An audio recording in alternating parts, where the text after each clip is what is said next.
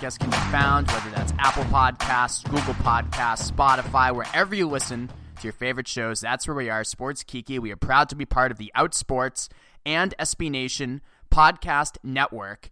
Uh, we have a very, very good interview for you today, a very topical interview with you today. The WNBA is the latest league to press the pause button amidst the coronavirus pandemic, uh, officially announcing the delay of its regular season on Friday.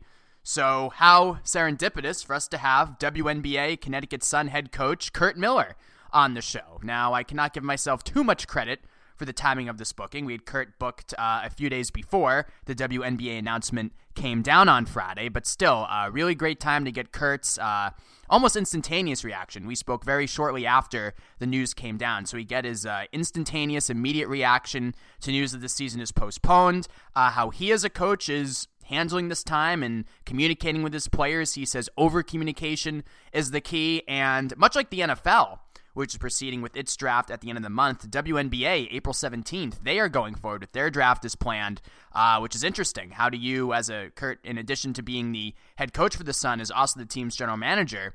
The question is, how do you prepare for a draft when you can't see or talk to players in person? So, lots of phone work, lots of videotape work, uh, Curt says. And then we also, I think, have a really interesting conversation about personal reflection that uh, he and all of us are doing during this time. Uh, those of you who have read about Curt in the past, he came out on our site five years ago. The New York Times did a huge feature story on him in 2018. I highly encourage you read both pieces if you have not already done so.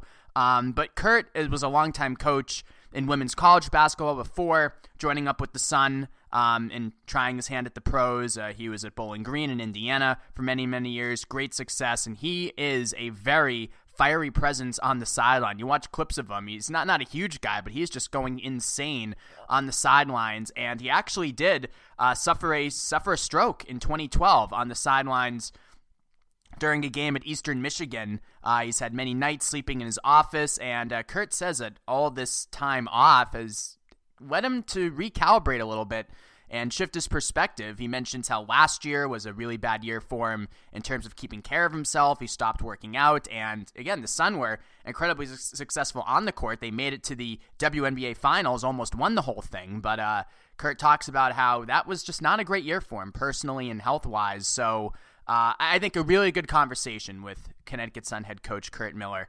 Uh, really fortunate to have him on the show today. Uh, so hopefully you will be in a better mood after hearing that conversation. You should already be in a good mood anyway because Jared Kushner is here to save all of us from the coronavirus and speak solely in corporate buzzwords, which I think is very encouraging. Uh, they're looking at data, they are data driven. Just want to let you know it's enough to make your freaking ears bleed. Um, this is beyond parody, but I will say it anyway. Uh, I would like to quote Michelle Goldberg in the New York Times. Yes, this is me co- uh, quoting a New York Times columnist. Again, I said we're beyond parody. Uh, Kushner has succeeded at exactly three things in life, she writes. He was born to the right parents, married well, and learned how to influence his father in law. Most of his other endeavors, his biggest real estate deal, his foray into newspaper ownership, his attempt to broker a peace deal between the Israelis and Palestinians, yeah, that went really well, uh, have been failures. so that succinctly sums it up. Uh, Jared Kushner, ladies and gentlemen, is the new savior, the new man here to save the day for this disastrous coronavirus response, which it's just you pass a $2 trillion uh, relief package and the average person only gets what 1200 bucks? And for those who don't have direct deposits set up with the IRS 20 weeks to get their 1200 bucks? I thought this was a truly $2 trillion package. Where did the other money go? I mean I, it didn't all go to added unemployment benefits I'll tell you that. So just uh, depressing, beyond depressing. Um, but really, you know, one of the big things in sports this week, and this will be the conversation until the games come back, will be when do they return? When is it appropriate to return? Uh, I certainly understand how tone deaf it can look for the NFL to go on with its big draft production at the end of this month, but then again, we could all use a distraction during these times, and you can also do the draft work remotely the GMs who are complaining, uh, they can do their work on Zoom like the rest of us. So I don't necessarily think that's such a big issue. But in terms of the, these leagues actually returning, I mean, the White House, as a best case scenario, now projects between 100,000 and 200,000 deaths as a result of this. We know that pandemics ebb and flow. Those of us who have been reading about the Spanish flu of 1918 know this. A dip in the summer, a rise again in the fall. I just. I just don't know if sports are going to come back this calendar year. I mean, it's just it's it, it's it's hard to imagine that we will be at a standstill like this. But sports, I think, are going to be one of the last things to come back. At least sports with huge live crowds as we know them will be one of the last things to come back. I just it just doesn't seem to be moving in that direction at all. And you also, of course, find out Sydney Wiese, we talked about this with Curt as well, is a point guard for the Los is a guard for the Los Angeles Sparks. She became the first WNBA player to test positive for the coronavirus, and that begs the question. And again, I talked about this with Curt. What happens when these leagues come back and a player tests positive for COVID 19? Then what happens? Do you delay play? Does everyone quarantine for two weeks? Just what? How about the fans who are close? Coaches, just broadcasters? I mean, it's that it's pretty likely that happens if and when these leagues return to play. I mean, nobody says the virus will be gone. We, we will not be, you know, this this this will not be a totally clear situation until we have a vaccine, most likely in 12 to 18 months. So, assuming we don't put sports on pause all the way until then, uh, what happens when?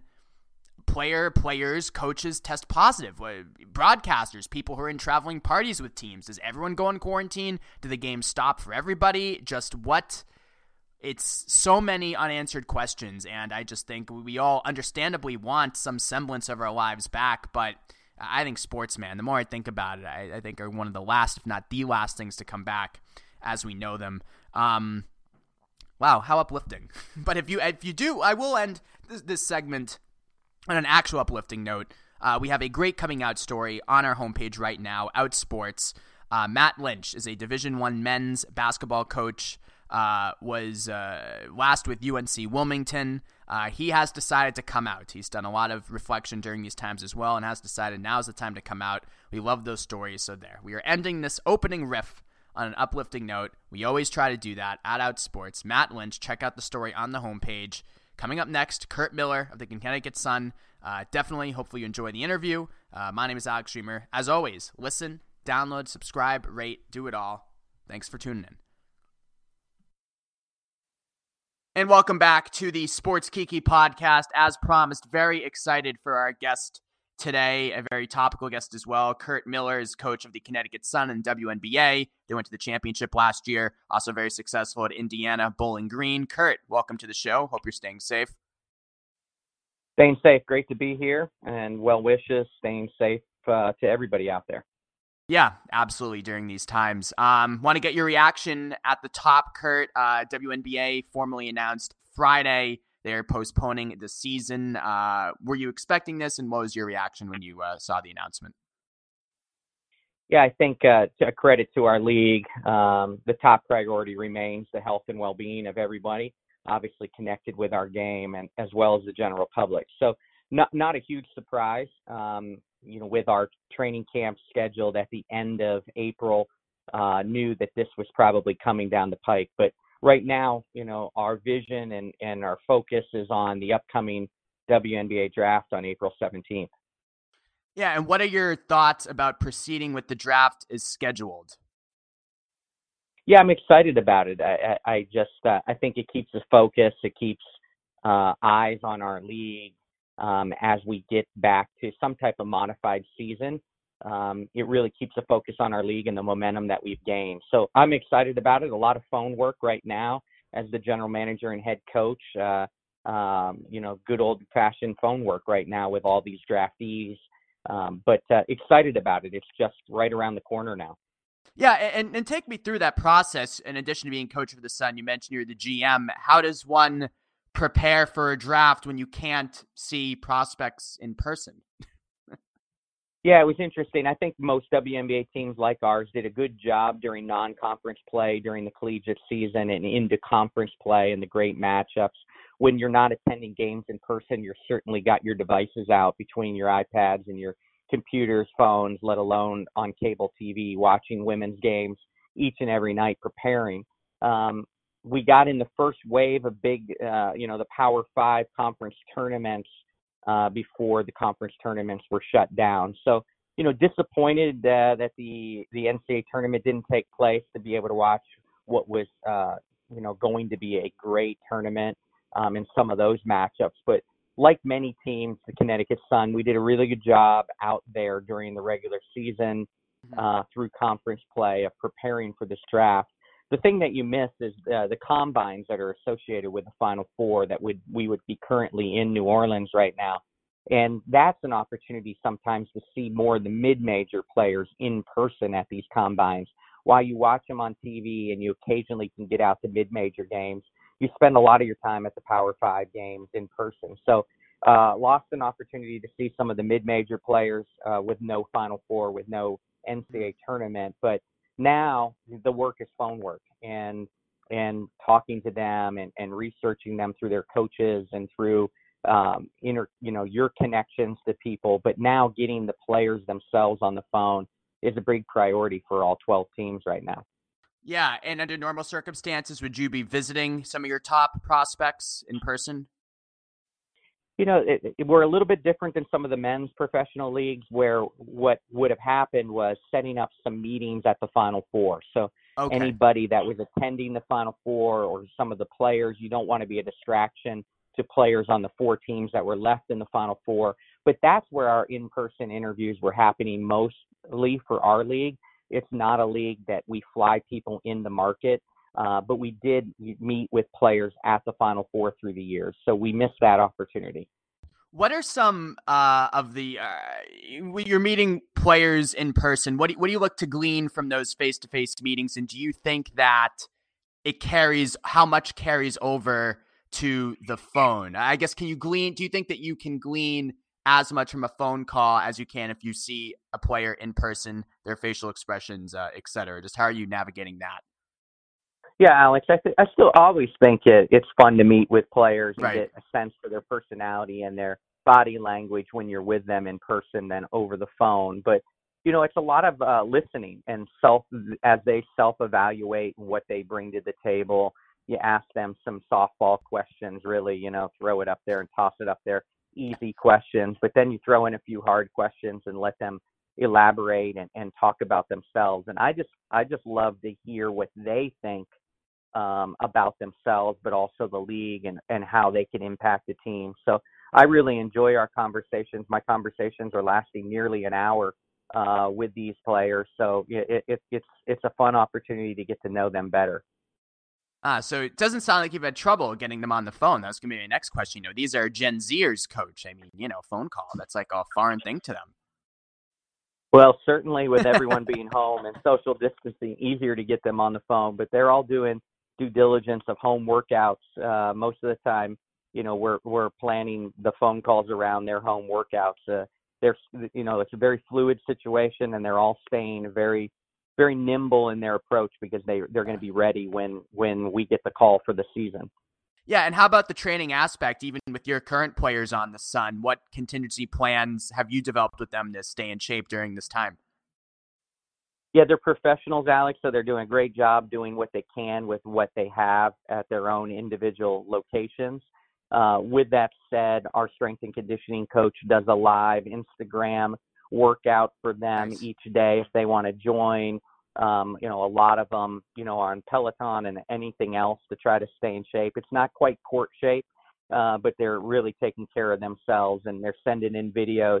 We don't have certainly as much uh, digital content, social content to post to our fans um, out there. So uh, the players are doing a good job of sending in their own workouts, videos, and uh, we're being able to still put those on social media.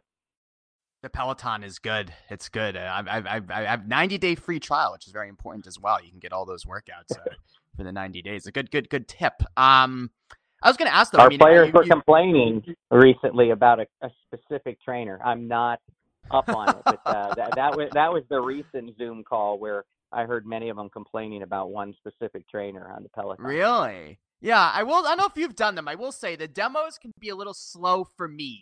The Peloton. I'm like, all right, let, let, us get to the point. I know how to do a plank here. You know, let's let, us let us get to the point with the demo. But um, as a coach, I mean, you've been in this since your early 20s. You've been doing this for so long.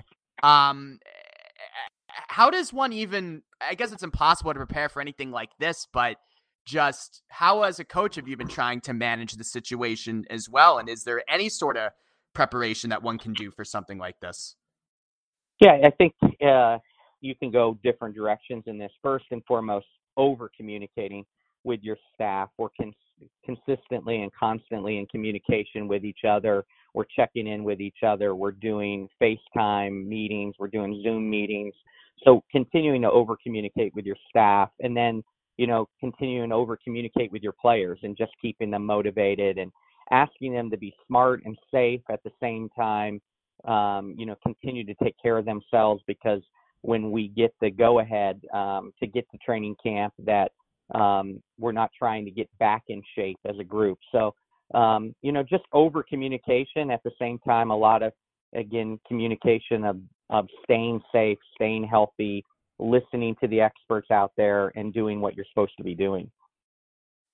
What are your thoughts on playing games without fans? That's obviously been a huge topic the last few weeks uh, with the NBA. Just generally, conceptually, what do you what do you think of something like that?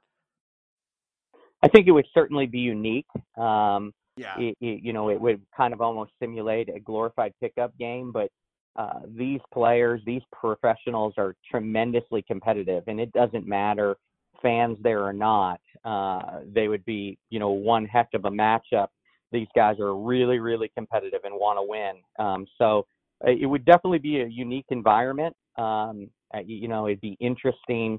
The officials, um, some of the uh, colorful language that happens in our game, I, I, it might be heard a little bit easier. So that's what I that's what I worry about a little bit. But uh, um, it would it would certainly be a lot of fun with a lot of great talent, a lot of competitive athletes. A lot of fun. Yeah, good, good thing Kevin Garnett doesn't play in the WNBA, or that language issue, I think, would certainly have, uh, have been a problem. Um, I do have to ask about uh, Sparks guard Sydney Wiese was the first WNBA player to test positive for the coronavirus. Uh, what I thought was interesting was her story, I think, is really kind of emblematic of what a lot of people have gone through. She had two waves of symptoms. She was denied twice at a local Phoenix doctor. So you read about these NBA players seemingly getting tested at will. She, you know, was denied twice before given a test, even though she had symptoms. Just what are your any message you'd like to send to Sydney? And as a coach in the WNBA too, I mean that you know that I think is the big thing when we talk about getting all of these sports back and ready to go. I mean, everybody tells us the virus, you know, ebbs and flows. It may, you know, decrease in the summer, come back in the fall. And my thing with all these leagues is, you know, what happens if they're back and a player tests positive in the middle of the season? Then what? I mean, and that, that's just, I think, the unanswerable question as well with this. Yeah, it's uh, it's you know unprecedented times, that's for sure. And uh, there's no there's no playbook, right? We are all kind of uh, growing through this and, and living through this all together. But you know, our thoughts and prayers go out to Sydney. Our our, our league is only 12 teams, 144 players and coaches. It's a uh, it's a tremendously tight league. Some of these guys who are rivals in the WNBA are teammates overseas. So our league is very social and very very close knit. So our, our thoughts and prayers go out to Sydney for a healthy recovery. The teams and the cities in this league are all interconnected. And so we're always looking out for one another. So when it affects one of the players in our league, it certainly hits home to all of us. Yeah, and that's actually a good point too about, you know, you're only a 12 team league. You mentioned everybody is interconnected. How has that played out during uh during this crisis? Yeah, I think they all stay in touch with each other. There's such a close, you know, knit sorority of players. It's it really is uh, something that's special about our league. Um, and uh, you know coming from the collegiate game for 24 years when I got to the pro game just had no idea of how close these guys are. And and again it's it's part of um, a uh, it becomes a part because they play all year round. And in their international leagues now they're teammates where they were arch enemies in the WNBA so it's just amazing to watch how tight our league is and how much they care for each other and they really compete on game nights against each other. But as soon as the game ends, uh, our league, they're out together for dinners and drinks, and and it's a very social league with each other. Yeah, Yeah, and, and that's I think the toughest part of all this. You can stay connected virtually, but it, it, Zoom Hangouts, uh, as fun as the backgrounds uh, can be that you choose, do not replace the face-to-face interaction. At least. No, we tried a, a Taco Tuesday Zoom meeting the other day, and while we had fun and it was good to see everybody's faces, it's still it's still not the same, and we uh, we you know we can't wait to all be back together.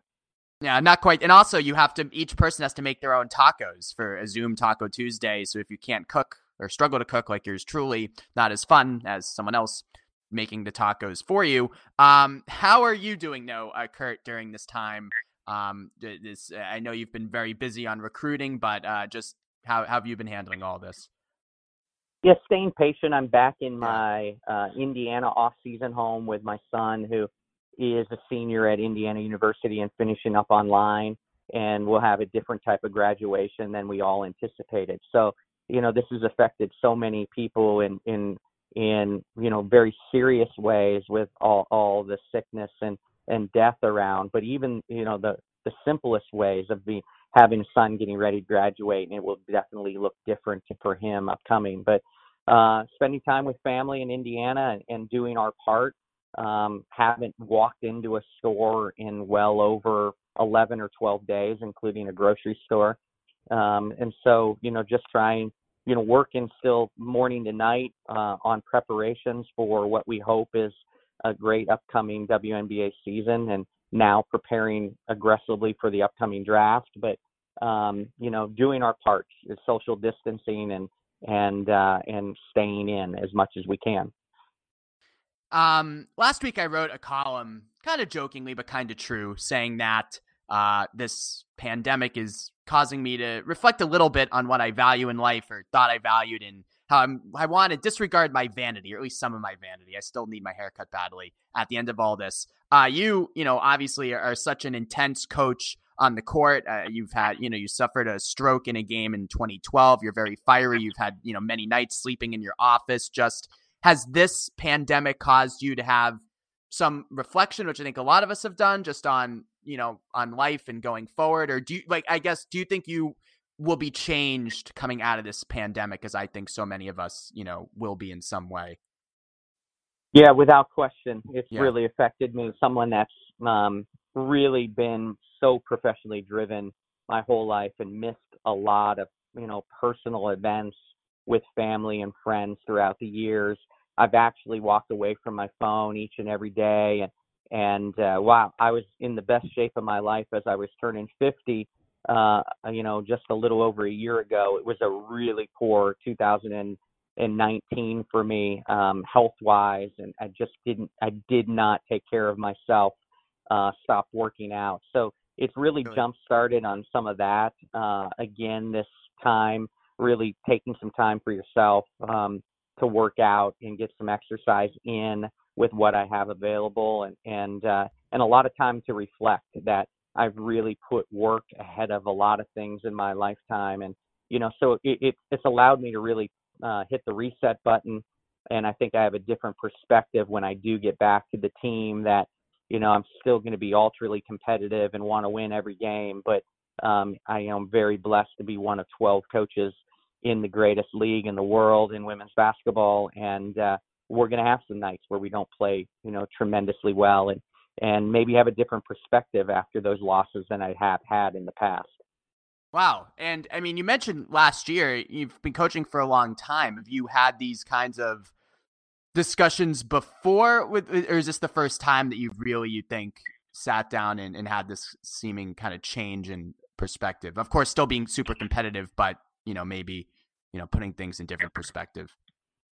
Yeah, this virus has really, you know, shed a light on it. I, I, I was fortunate after the first wave of conference tournaments to be in Florida for a week uh, with my parents and and set them up to be able to stay in for a while and really kind of jump started their uh, social distancing in Florida and and realize that like how valuable, how blessed I am to have parents in their 80s still with me, and yeah. and how fortunate I am, and and really valued that week with them.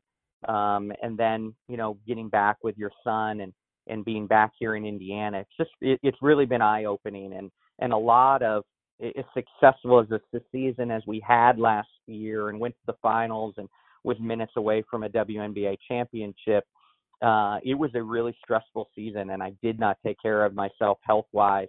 It was just on to the next, on to the next, on to the next uh, kind of mentality that all of us coaches uh, tend to fall into. And this has really, you know, helped me push a reset button that I, I've got to do a better job and and not just leading uh, by example of hard work, but also being able to take time to stay healthy and take care of yourself and find that balance that is so necessary. I think I'll be a better coach with better balance. Yeah, that's great to hear. Um, five years ago, you came out to us out sports. Um, what's your what are your thoughts on that? Five years, five years later.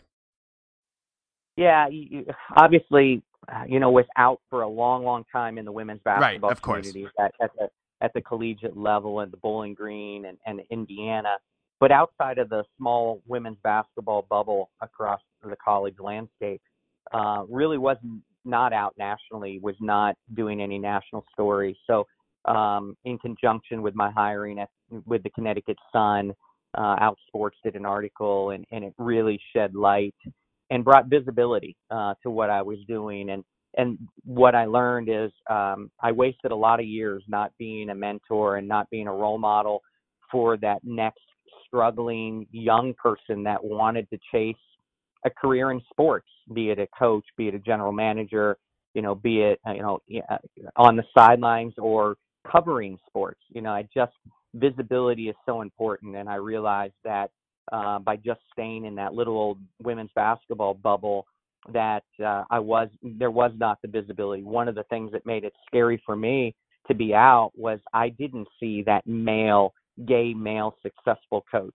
And so now I hope that I can be a trailblazer and people see me having success coaching on the sidelines for multiple decades that you can chase a dream as a coach, no matter it be women's sports, men's sports. Obviously, a great story coming out today uh, from the men's right. basketball side of the thing. So, um, you know, just uh, I, I'm I'm much more comfortable take part in many more panels still probably, uh, you know, wish I could be even a better advocate for our community. Um, but it, it, but it's been a fun five year journey, and and I'm getting more and more opportunities to be that advocate, to be that role model um, all the time. And you're referring to uh, Matt Lynch, a Division One men's basketball coach, was last at UNC Wilmington this past season, coming out uh, on our site Friday. Um, yeah, definitely a, a sensational story to watch. Another example I think of, you know, he said that during this time, he said it was time to to come out and be public. Um, yeah, what what prompted you five years ago to make the final decision of, um, you know, I've been out in my private life for so long, I even have my partner at a press conference with me, but what made you make the jump to say I, I need to be now publicly out in all aspects of my life? Yeah, I just look back at it and realized, you know, one of the things that was so hard for me was that I didn't see that person. Uh, there were women coaches that were out in the women's game, but no men's coaches in men's basketball or women's basketball that I knew of. And so I realized why there was such an angst for me and, and such, uh, you know, could I advance? Could I fulfill some dreams of at the highest level? and so I knew that there was probably some high school, uh, you know, young man that was struggling with his sexuality and and you know loving sports, wanting to chase a career in sports, but there wasn't that visibility. There wasn't that person or people out there that they could look up to, especially in team sports. And so I just felt like it was the right time. Um, you know, I had had tremendous success at Bowling Green in Indiana before I ventured into the pro game, and and if I fell flat on my face in the pro game, then it, it was okay. It was okay, but it just felt like the right time, and and Out Sports gave me that platform, and I will always greatly appreciate it. And being part of the uh, WNBA, I'm sure, has been a, a special and unique journey as well. Since uh, you know, I think that's it's by far the most progressive and open uh, pro sports league out there. It is, um, and you know, just tremendous to be a part of it, and uh, uh, the social platforms that our players um, get involved with and how outspoken of advocates our league is on so many different topics. It's, is uh, truly special. Um, sometimes my own journey and story, Alex, as I shared with you before, is that sometimes it gets downplayed because of our league being so socially active um, and aggressive that it's downplayed. Well, it's just pro women's basketball. And that's the only thing that frustrates me a little bit is that, you know, still um, I want to be a visible person for the next generation, that it doesn't matter what that team sport is in men's sports, women's sports, uh, that you can do it and you can do it at a very high level. I mean, that that is a great point. You know, even me, I can't tell you, you know, how many articles I've written, not just Outsports, but other places I've worked, um, you know, bemoaning the lack of, we always say open, you know, active, open male professional athletes, but, you know, that totally ignores the, the all the women in the WNBA from Sue Bird. I mean, go on down the line, just what a, what an open league it is. And these are professionals, as you mentioned, who are the best in the world. Uh, Team USA is what like 101, you know, since since 96 in the Olympics. I mean, and you know, so if we don't, we, sure, we may not have those male role models right now, but we have tons of great women who we can look at and learn from. Absolutely, so many great women, and you know, Rick Welts is a, a great pioneer in the NBA. Right. Um, but you know, sometimes it's frustrating when there's articles written out there that there's there's you know no coach in the in the NBA right now. There's no major coach in Division One men's basketball, and you know I just I just want the young men out there um, that you know struggle with their sexuality and struggle with the with the the thought that they could chase a career in sports that there are men in team sports. There are men out there being successful and have done it um, at all sorts of different levels. Right. Curt Miller is the coach for the Connecticut Sun. Uh, very busy preparing for the draft. Curt thanks for taking a few minutes. It's uh, much appreciated. Thanks, Alex. Stay safe. And- all right, a big thanks again goes out to Curt Miller, head coach of the Connecticut Sun, for taking the time amidst uh, his busy and unusual uh, draft preparations and joining us on the podcast this week, episode number eight of the Sports Kiki. As I mentioned, we are proud to be part of the Outsports Podcast Network. Always have great shows, including Cyd Zeigler's Five Rings to Rule, comes out every Monday. Lots of great interviews. The Olympics may be postponed to Tokyo until 2021, but there's still lots to talk about, including athletes' reaction on this postponement. And speaking of which, I'd be remiss if I didn't mention the great interview that our uh, managing editor, Dawn Ennis, conducted this week with Caitlyn Jenner, speaking of Olympians, her thoughts on the postponement and how she's dealing with all this. And I think most interesting uh, from that piece are Caitlyn's thoughts on coming out five years later. It was in 2015, I think late spring, early summer 2015. She came out as trans and uh, did the Diane Sawyer interview, the Vanity Fair cover, and the ESPYs, and it all went from there.